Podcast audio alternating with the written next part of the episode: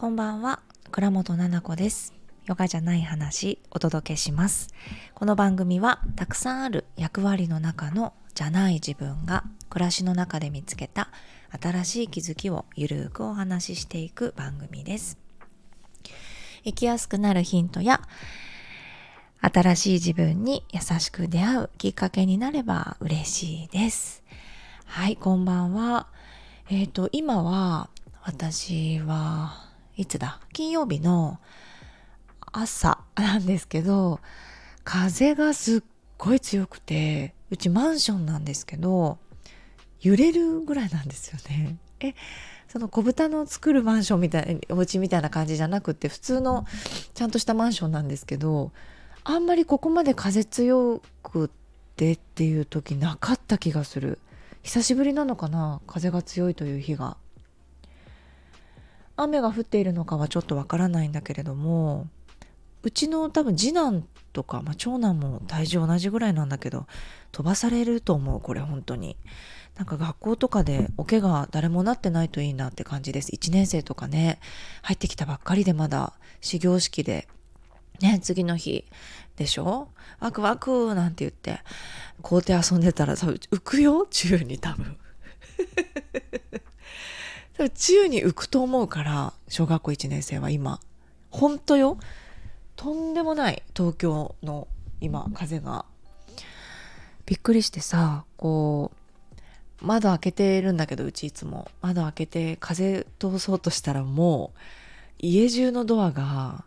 本当のお化けの仕業ぐらいの勢いで閉まるんですよ。バーンみたいな。で、動物たちがもうびっくりしちゃって、閉めました。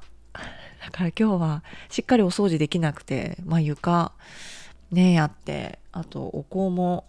炊きたいなと思ったけどちょっとの時間にしました。ペットたちがね同じ場所にいたりするんで。そうね、何もないといいなと思うんだけど、今日レターを読む前にちょっとね、なんとなくのお話をしていきたいんですけど、昨日オンラインサロンに入ってくださった方と限定3名様で直接ねお話しするっていう、オンラインなんですけどやつをやったんですよ。で、本当に先着で3名様ドドドンって来てくださった方たちと、今スケジュールでちょっとずつお話が始まってるっていう感じなんですよね。先延ばしになってしまって申し訳なかったんですが、で昨日たまたまお話しした方がもともと学校の先生でっていう方で、そう私もね小学校に通わせてる母なので不思議な感覚になるんですよ。小学校の先生がこうやってね、プライベートじゃないですか。小学校の先生のプライベートというかさ、お子さんいてね、復帰する前にというか、お話をさせてもらって、ラジオをね聞いてくださってたりして、前に話したの次男の、担任の先生が、次男が教科書忘れて学校に戻ったら机で突っ伏して寝ちゃってた。で次男は寝ちゃってると思って、先生とかって言わないで、こう泥棒の歩き方でですね見せてくれたんだけど、実際にこういう歩き方でさって、泥棒の歩き方で歩いてそーっと取って帰ったみたいなんですよね。そうで、もうそれわかるって言ってたんですよ。でそうですかって言って、やっぱり先生たちって皆さんこういう頭を持とうね。小学校の先生って考えてみて、朝から私とか今家でシーンとしてますよ。で自分の好きななんかクッション置いてさ、後ろにで柔らかいとこ座ってさ、なんかだるっとした服着て好きなコーヒー飲んでやってますけど、好きな香り嗅いでね。でも朝からねえわーって常に何十人もの大きな声、6年生とかになるとまた違うかもしれないけど、それでもやっぱりガヤガヤガヤじゃないですか、学校の音って。で先生ってお休みの時間が5分10分ってあると、よし終わった、じゃあ失礼しますみたいな感じでコーヒー飲みに行くことできないじゃないですかね先生って来るじゃないですか絶対。で分かんないとこ聞いたり、なんか泣いちゃってる子が後ろにいたり、喧嘩が始まったりして、5分休み10分休みが先生多分休んでないじゃないですか、が朝から例えば給食の時間までですよ。でその間たくさんの子どもたちに目を配って授業をして、で休みがない、であだこうだ言われる先生、あだこうないないちゃんがなんとかしてるみたいなね。で物がシャン壊すみたいな、うちの子なんてかかと落としみたいな感じで水槽割って亀出ちゃうみたいなね、床にゴロンみたいな。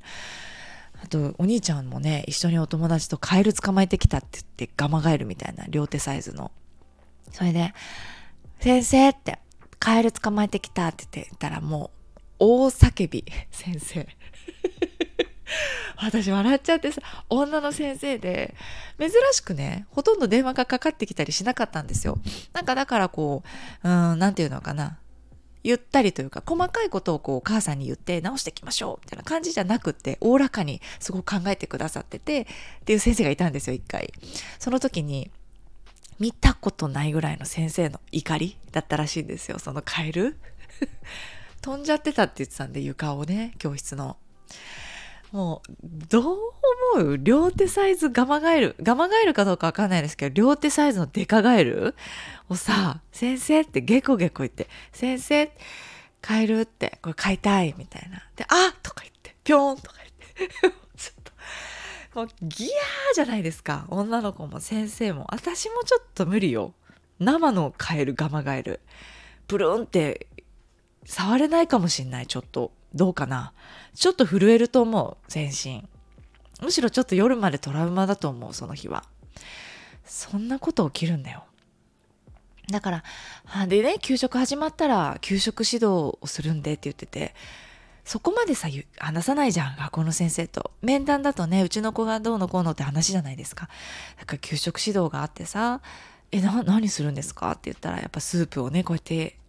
よそうよとか、ランチョンマット引きなさいとかちょっと一回ランチョンマットの話していいですか。ランチョンマットって皆さんやってたでしょ。どうだろう、これね、ポッドキャスト聞いてくださってる人、年齢層が全くわからないのだけれども、なんか給食のせる下にさ、お母さんが縫ってくれたみたいな、うちは縫ってくれてたんだけど、敷くじゃん、この布のねマットをさ、牛乳とかこぼしちゃってさ、もうなんかすごい臭くなっちゃってさ、うちなんかすごいお母さんオーガニックお母さんだったからなのかさ、あんまり洗濯しても牛乳の匂い取れなくてさ、なんかいつもランチョンマットって臭いなっていう印象だったんですよ、私オーガニックの洗剤ってさ、匂いあんま取れないよねっていう話しましたよね。うち旦那さんのものなんかダメよ、もうオーガニックのものなんかで洗ったら洗ってないと一緒だからね。それぐらいだから、異常な強さだからね、やっぱり男性の匂いっていうのは。私匂いに敏感すぎてさ、歩く人の香水とかさ、体の匂いとかさ分かっちゃったりして、すごい辛い系の女子なんだけど、だからもう無理よ、うち使い分けてるから。でもここ最近ではパパのはだから事前に洗うみたいなことをします。事前に自分でつけたりとか、あとは洗剤を変えたりとか、あとはすっごい高い温度で洗ってるからさ、なんかこれもちっちゃくなるんだよなとか言って、 T シャツをね、とかならないけど私のとか言って嘘ついてるの。その高い温度で洗ってるって知らないからさ、パパ臭いからね、そう言わないから、とか言って、別に乾燥機とかかけてないよとか言って、太っちゃったんじゃないとか言って、最悪いじめだよこれ。でもね言っちゃってるの、そうやって。無理よ、40度以上のお湯で洗わないとさ、それでいてオーガニックのおしゃれなものじゃ無理だから、パパケミカルで戦わないと。やっぱり加齢臭にはね。何の話だっけ。ランチョンマット。そう、ランチョンマットってさ、お盆よりもこう出てってほしいじゃんっていう意味わかります。お盆で配られるじゃないですか。私子供たちに聞いたらね、なんかうち持ってってないの、子供たちで。なんかたまに先生に怒られるの、1ヶ月に1回ぐらいで。だから先生もぶっちゃけちょっとどうでもいいと思ってんのか、多いんだってやっぱ持ってきてない子だってさって、子供たちがお盆よりちっちゃいよって言うんですよ。でってちょっと前に知ったんですよ、それ。どういうことって。だってママ測ったよって作ってたんですよ私最初で、なんかそれがほつれたりとかなくされたりとか変なになっちゃって買ったりしたんですけどね、買ったやつもなんかやっぱちっちゃくなっちゃうのかな、ああいうのだから、それかもともとのなんかお盆のサイズがでかいのかよくわかんないんですけど、提示されたセンチがお盆とぴったりになってるのかわかんないけど、お盆の下にあるからさとか言って、引いてるか引いてないか多分先生わかんないんだと思うって言っててマジで何そのシステムって言ったんですよね、子供に。なんでそんなこと起きてんのって、とりあえずじゃあ先生持ってきてって言うんだったら敷いときなさいって言って、お盆よりちっちゃいのにって言って、滑りにくいかもしれないしよくわかんないから持ってっときなさいって言ったんですけどね、持ってってないです。うちの子はハンカチもティッシュもね、これはいらないか俺使わないからって言うんですよ。いつもチェックするじゃない、新学期の持ち物みたいな。俺使わないとかじゃなくて、ハンカチティッシュはいると思うって、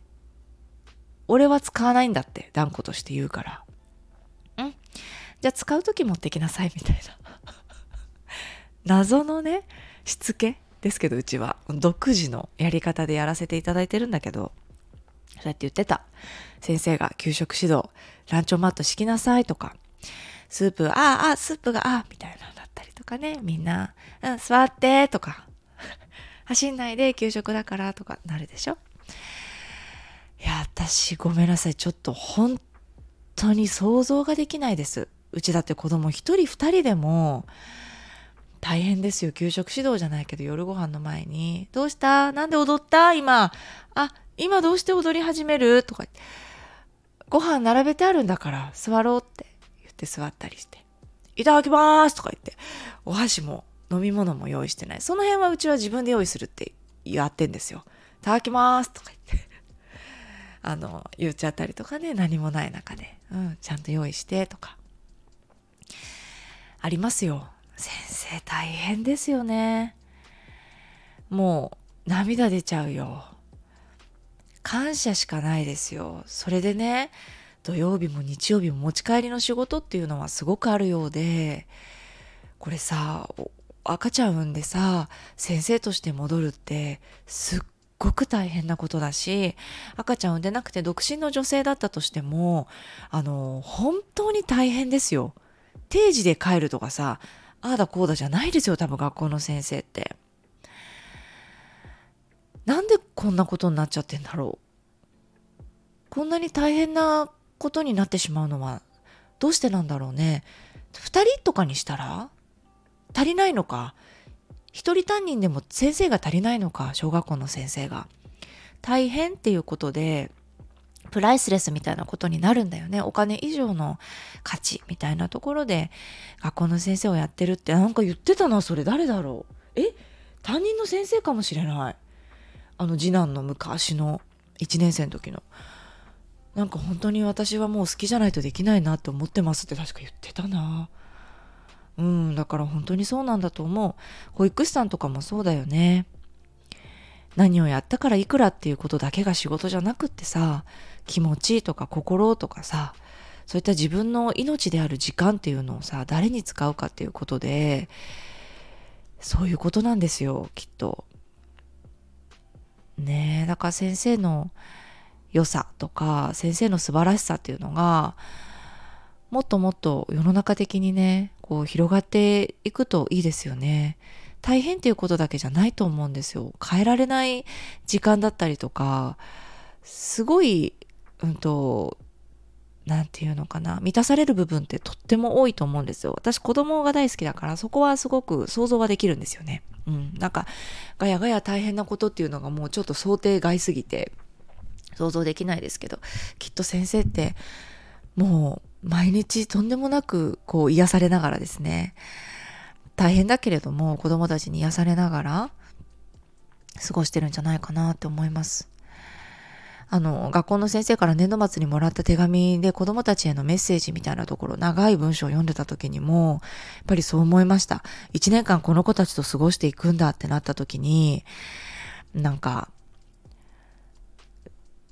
だろう、見方っていうかさ、最初はこうだったのかなと思って、それでも違かったとかさ、先生が一番感動したのはあの時のあの日でした、なぜかというとみたいなことを書いてあってさ、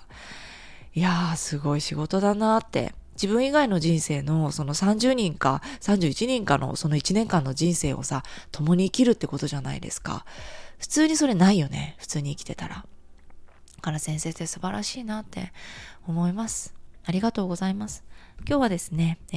一つ前にねいただいてたレターを読もうかなって思ってるんです。ですね、確か私がですね、ここか、はい、いつも素敵なラジオをありがとうございます。初めてレターを送ります。ななこさんのお母様とおばあ様のラジオを聞いて思わずレターをしてしまいました。私は最近結婚をしたのですが、今まで見えなかった親、特に母親の価値観に振り回されて疲れています。女性はこうあるべき、妻はこうあるべき、結婚したらこうするべきなどの決めつけ言葉にいちいち引っかかってしまって、毎回、険悪な雰囲気になってしまいます。疲れてしまいました。私は私にとっての正解を自分で考えていきたいと思うのですが、そう思いながらも親の意見には逆らえない。親の気持ちも大切にしたいと思う自分がいて葛藤する日々です。ななこさんはお母様とおばあ様のことを本当に温かい眼差しで見ていて、素敵だな、自分もそうありたいなって思いました。親の考え方とななこさんがどのように向き合っているのか、ぜひもっと聞かせていただきたいです。季節柄寒暖差の激しい日々ですがご自愛ください。ありがとうございました。これは221の自分の親を正そうとしないという考え方ですね。これすごい実は反響があったんですよ。こうしてラジオでレターとしてね書いてくださる方もいたりとか、あとは個人的にね実は悩んでいてってセッションにね申し込んでくれて話した方も実は数名いらっしゃるんですよ。私なんかクローズドでやってるわけじゃないんだけど、定期的にこう予約をしていただける方がありがたいことにいらっしゃるので、あんまりこうすぐにご案内っていう感じができなかったりしてですね、たまにあるんですけどすぐにご案内できるのが、自己肯定感のねこう育むというかカウンセリングを実はしていてですね、単発でなのでこうやってラジオじゃなくて直接話したいよっていう方はねオンラインでカウンセリングしていて、実はこのこの放送の後何人かの方とねお母さんについてお話をしたりしたんです。あとこの間のねファーストミーティングの土曜日の単発の、講座ですね、イライラしないママだけが知っていることっていうのもインナーチャイルドって自分の親について話していったので、そこもねやっぱりたくさんの人の前では言えないけれども、みんなこうして悩みを抱えてるんだなっていうのを改めてね気づくことができました。で、この方疲れちゃったんだね、そっかそっか、もうなんか会える人だったら会いたいなって感じです。なんかよしよしってこう背中をさせてあげたいなってすごくぎゅーっと思ってですね、実は大切にね大切に読んで話したいなとずっと思ってた、レターなんです。で、最近結婚をしてさ、嬉しいことじゃないですか。あ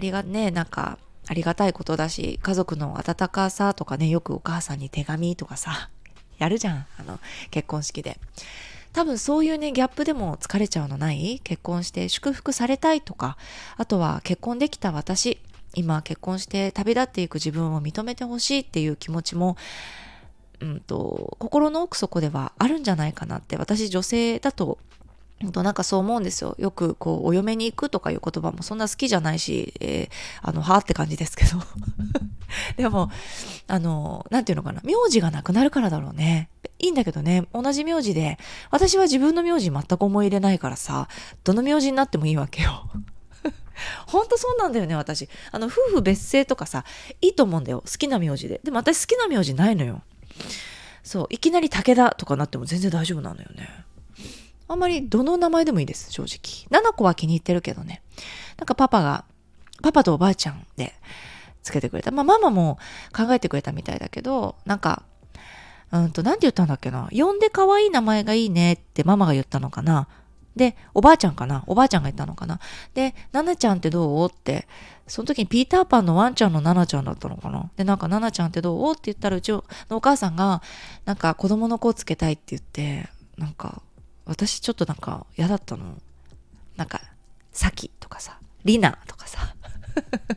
2文字の可愛いなとか思うじゃん。ゆみとかさ、憧れてた小学生の時、ななこみたいな、よく言われる。旦那さんになんかダサいよねって言われんの。うち兄弟全員こうついててさとか言ったら、そうなんだみたいな、古風で結構ダサいよねみたいなそうそうそう。でね、漢字はパパがつけてくれたからすごいお気に入りではいるけれど、名字別にどうでもいいから、そう、なんかそういうのもあるかなと思いながらね。いやー、だからお母さんの、特にお母さんに絞ってるからお母さんの話をしていこうか。お母さんとかになるとさ、自分がなんか関係性ってさ、12歳の頃からわかんない、10歳8歳16歳17歳の頃からの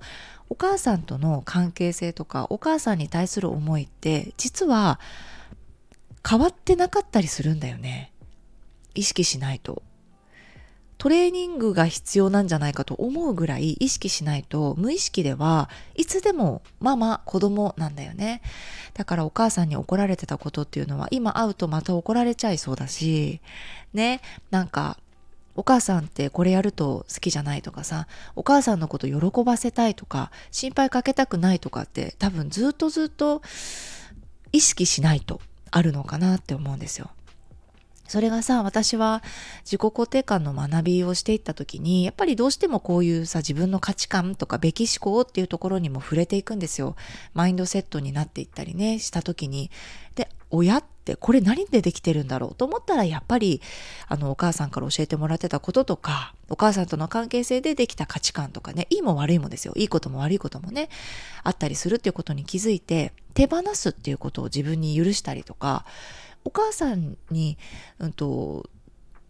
かれてないといけないっていうのはなんでなんだろうって思ったりとかさ、お母さんに褒められたいのかな今とか、お母さんに怒られるって何みたいな、35私みたいな、今だったら思うわけですよ。結婚するわけですよ。で、今まで見えていなかったお母さんって、これね、家出て結婚したりとか一人暮らしをしたり同棲したりっていう時にあるんですよ。実はこれ男性もあるようで、うちパパともね話し合ったことあるのよ。これいつまでもなんかやっぱ子供扱いしてくるみたいなね、なんか中二病みたいな感じのこと言っちゃってるけど、でも本当にない、それ。なんかああしなさいこうしなさいって言ってくるんだよ。一人の人間として見てないじゃんそれって私は思うわけですよ。子供だから教えてあげないとみたいな感じなんで、お母さんとしては悪気はないのよきっと。なんだけど、一回それだけその起きた出来事に対して考えてみると、それっておかしくて、親子で血はつながっているんだけれども、責めてないよお母さんのこと、責めてなくて、血はつながっているけど、一人の人間として自立して生きていけるんだよ。もうお母さんからご飯作ってもらわなくても自分で作れるし、お金を稼げるし、一人で暮らせるんだよってなった時に、自分の考えっていうのがあるわけ。そこに結婚とか同棲とか子供を産むとか親としてみたいな、そういうなんか、なんていうのかな、世間とか常識とかそういうことが触れてくると、そういうことをテーマになってきちゃうと出てくるわけですよ、価値観の、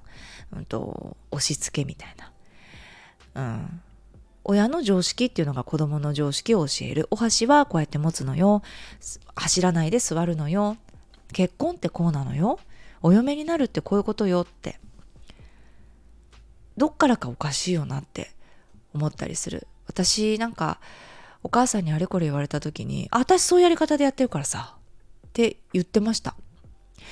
知らなかった、ありがとうっていうこともあります。哺乳瓶とかさ、なんかわかんない、消毒の話とかさ、あとは縫うこととかわかんないけど、雑巾とかさ、わかんないみたいな、お母さんありがとうって思うし、なんかいろんなこと、栗の剥き方とかさこの間もさ、奈々ちゃん栗いるみたいな、無理剥けないみたいな、あんた栗剥けないのみたいな、ママよく剥いてたよね栗みたいな、私絶対剥きたくない、今から一回も死ぬまで栗とか言うと、もう呆れるみたいな、お母さんが、私したいこととしたくないこと決めてるからみたいな私ね。ママはそういうの好きかもしれないから、私マジ無理みたいな。だママがやってくれてたんだよって、グレープフルーツ剥いたり、栗剥いたり、お芋剥いたり、いろんなことやってくれてたからかねみたいな、ママのせいにするみたいな感じだけど、私ももうお母さんも呆れてる、ずっともう怒り通り越して呆れるっていうか、あんた本当にみたいな。でそれ笑うっていう私が、で終わりなのよね。だ価値観違うよっていうのはバチバチになった時も実はあったの。子供だから、赤ちゃんちっちゃい時とかもううるさいって、それはママのやり方でしょって、私いいと思ってんのこのやり方でって。例えばなんか予防接種1日に3本も打ったらかわいそうみたいな。例えばです、うちのママ多分それ言ってないけど、例えば今思いついたの、今の子はかわいそうとか言うよね。いやいや、連れてくの私なんだけど、だったりとか、私この人と住むの私なんだけどみたいな、その結婚する時とかもね。これで決めつけ言葉にいちいち引っかかってしまうっていうのはなんでなんだろうって考えてみるね。疲れちゃったから一回まずはさ、ゆっくりお休みしよう、お休みしようで、一回なんか疲れちゃったって言ってるかな、ご主人にも言ってますかね。ちょっと疲れちゃった、うちのお母さんマジでうるせえって言って、旦那さんにごめんねって、でもこれからね家族になるから本当にうるせえんだって、でもお母さん細かくってさって、こういう自分の価値観をやっぱりまだ私のこと多分可愛い娘だと思ってるからそうやって言ってくれるけど、結構疲れちゃったっていうのを正直に言ってさ、旦那さんに癒しを求めるということもしながらですね。で本人はどういうふうに考えていったらいいかっていうと、今なんですよ多分。この人は多分今見えてなかった価値観っていうところがすり合わせというかさ、ぶつかる時だったんだよね。あ、お母さんもお母さんで人なんだってわかるんだよ。でもこれこういう考えをした方がいいのよ。お母さんはお母さんで人なんだ。あ、お母さんのこういうところって私あんまり好きじゃないなとか、お母さんのこの価値観理解できないなって言葉に出して言ってみていいわけですよ。でも今までそれができなかったっていうのは、お母さんがいないと命が継続しなかったからです。ご飯が食べさせてもらえない、教育を受けさせてもらえないっていう状況だったんですよね。でも成人するってどういうことかっていうと、自分の手から離れて社会に出ていくってことなんですよ。だから親離れ子離れっていう言葉が必要だったりする。私は、お母さんのことは、好きだから、おばあちゃんのことも好きでお母さんのことも好きだから、傷つけたくないんですよ。だから子離れしろよとかそういう言葉は使わないです。傷つけたくないから。でも私は自分のことすごく傷つけたくない、私は一番に私を傷つけたくないから、今後よく頑張ったねって手を握ってお母さんが死ぬ時にそばにいてあげたいから、だから、仲良くしたいんですよ、ずっとこれからも。だから、お母さんとおばあちゃんと仲良くするために自分はどうしたらいいかっていうふうに考えると、お母さんと自分は違う人間だっていうふうに思うっていうことですよね。で絶対その素敵だなと思う部分もあるんですよね。でもそうじゃない部分っていうのは、今回結婚ということがテーマになって見つかったんだとしたら、勇気を持つことです。お母さんを傷つけたくないし、お母さんの言うことを聞いていてあげたいんですよね。穏便にしたいから。だって怒るからさ、お母さんって怒らない？いやこれ私のやり方だからとか、うるさいお母さん黙っててとか言うと、あんたもう知らないとか言ってこれ多分さ1万回ぐらい言われてない？あんたもう知らないみたいな。うちのお母さんは下町江戸っ子だから、あんたとかさ言ってくる。全然嫌な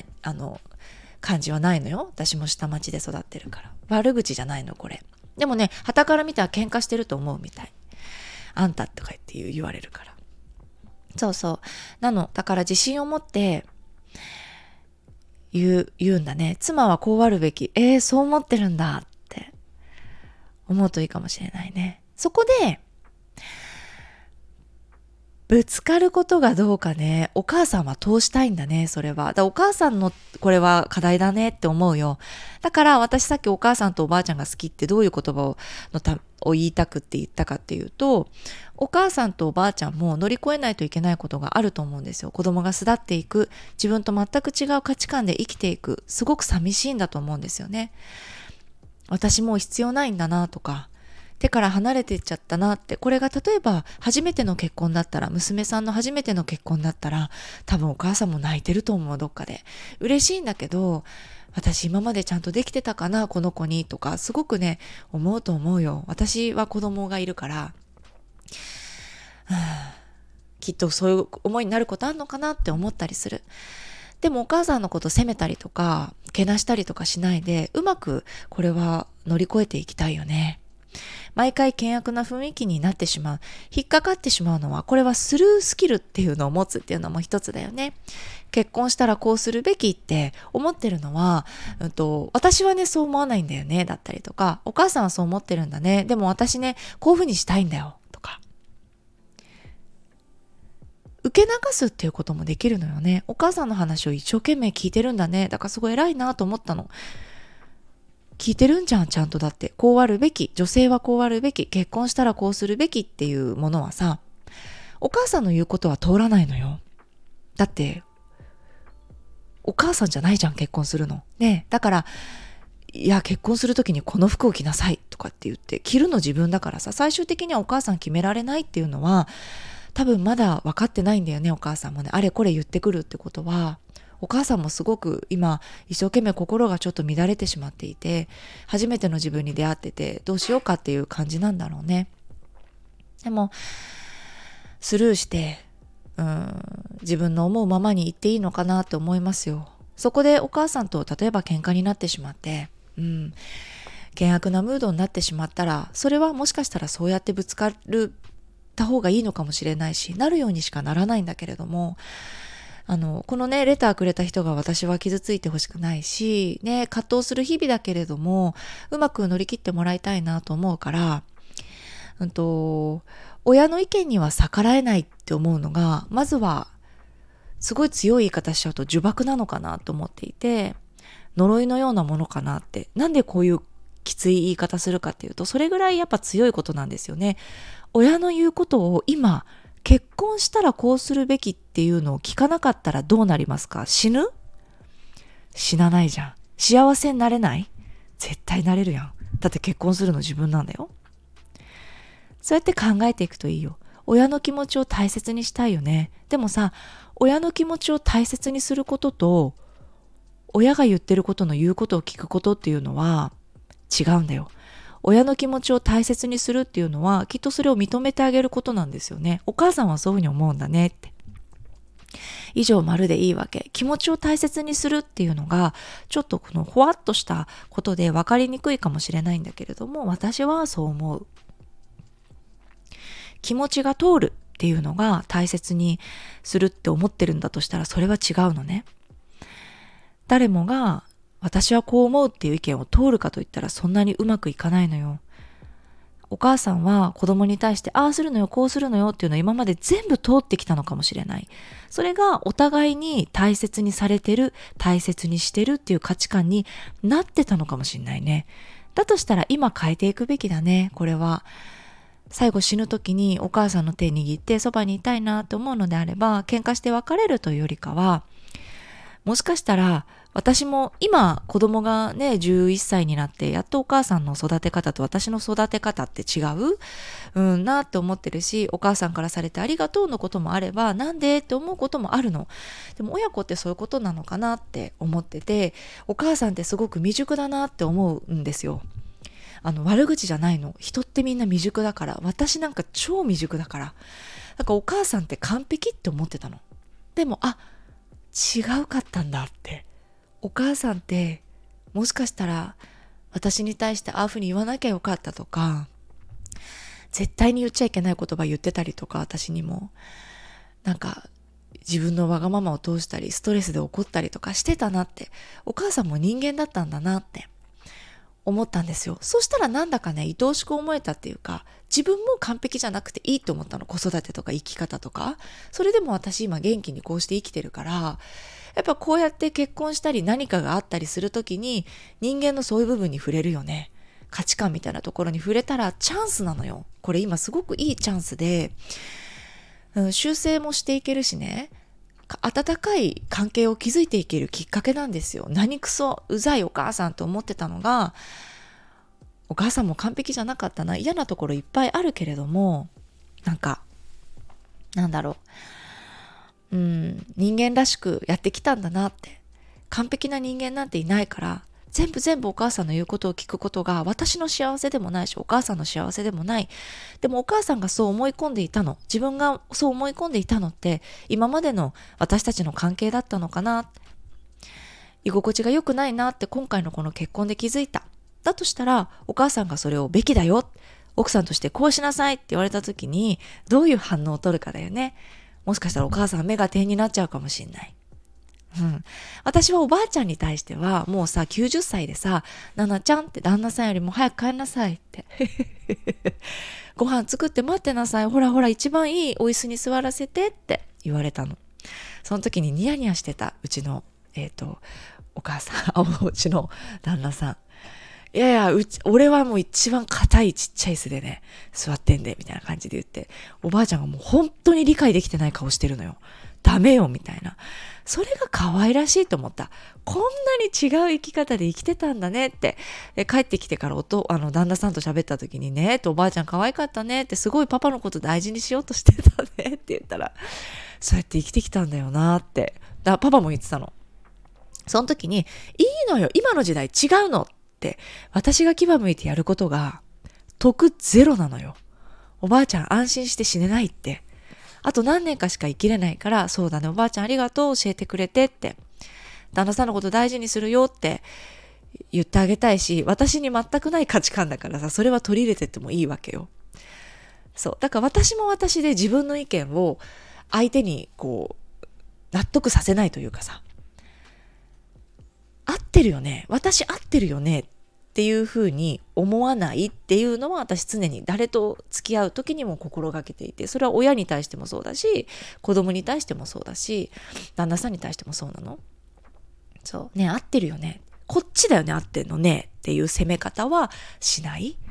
なんかヒントになったかな。ちょっと興奮してうるうるしながら喋った。マジで喋りすぎで、40分もさ、週に2回、大丈夫皆さん、長すぎない？平気かな？焦っちゃう。いつもね、自分でね、あーとか言ってパッて喋ったら35分とかになってて、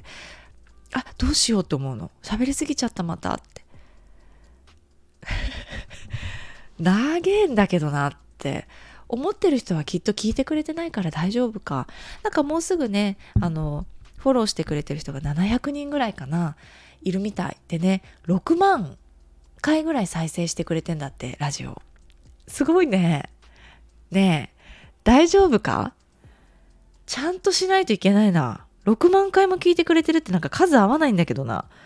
みんな繰り返し聞いてくれてんのかねえ、それか回数が多いのかな、もしかしたら私の出してるね、週に2回ってあまり聞かないもんね。嬉しい。なんかこうして会えない、でも会いたいな、この人とかだったら会いたい、すごい喋りたい、カフェとか行っていつもそういうふうに思っちゃうんです。なんかラジオをなんかね、インスタグラムってちょっと遠いのよね。遠いしさ、私をさ、なんか一面でパシャっていうところで切り取った私を見てくれてるから、もしかしたらすごい綺麗に生活してる人とか、なんかすごい綺麗な人に見えてるかもしれないけど、全然違うわけだからラジオでこれを聞いてくれてる人ってさ、本当に友達だと思っちゃってる錯覚なの、これ。なので、なんかこうやってレターをくれてお答えするっていうのが、なんか大切なお友達がさ、悩んでて、そうなの、どうしたって言って、なんか私も一緒に悩む、そして泣くみたいなさ、な感覚でいられてるから、すごい私にとってはなんかめちゃめちゃ癒しの時間だからね。皆さん、その癒しの時間を私に与えてくれてありがとうっていう気持ちで話しております。いい人ぶったちょっといい人ぶっちゃいましたけれども、でもね、苦痛じゃないのよね、ラジオ撮るのは。それは本当よ。インスタグラムの何が一番嫌かな、なんか YouTube 撮るのがちょっと一番嫌かな笑っちゃってね。はい、しかもね、 YouTube のなんかヨガみたいな、ヨガのハウトゥーみたいなやってた時は、やっぱやらされてた時は一番嫌だったかな。自分で何かをしたいと思う時は苦じゃないけどね。そう、今ね、ちょっと話長い、やばい40分になっちゃう、どうしよう。YouTube でなんかヨガ辛いんだけどって言ってて、ママ友がヨガってポーズ取れないんだけど一つもみたいな、体硬すぎてとか言って、だからなんかストレッチの動画やってほしいみたいな、それもなんか習慣にしたいみたいな感じで言ってて、あ、じゃあもうヨガをするための体作りみたいな感じでストレッチをやろうかなと思ってました。撮ろうかなと思ってました。そのママ友の意見でどうですか、良さそう？でもヨガやってる人の方が多いのかな、聞いてくれてる人ね。なんかそれをちょっとやってみたい。うん、やっぱそういうじゃない人の意見をやっぱ聞いていきたいよね。うん、ああ、ヨガもハードル高いんだって、いつまでも思った方がいいって、ヨガしてるのが当たり前ですよとか、ヨガしてない人なんてありえないですよみたいな感覚は絶対持ちたくないっていうか持てないんだけど、どうしたらヨガをしてくれるかなっていう気持ちでいるからさ。嬉しかった、爆笑したけど、その人すべてのヨガのポーズが取りずにくくて、チャイルドポーズもなんか足痛いみたいになるっていうね。だし今でもオンラインレッスン、ビギナーのレッスンに出たとしても、あまりにも体が硬くてみんな私のこと見て笑うんじゃないかなと思ってるって言ってて、そんなことないよって私は思うんだけどさ、そんな風に思ってる人にそんなことないよっていうほど意味のない言葉ないと思うから、あ、そう思うんだと思って、じゃあどうしようって考えるんですよね。でちょっとそのママに向けて作ろうかなと思ってるから、またできたら発表させてください。やばいね、待って、講座なの？40分喋る人いる？ありがとうございました、聞いていただいて。ではまた次水曜日ですね、お会いしましょう。おやすみなさい。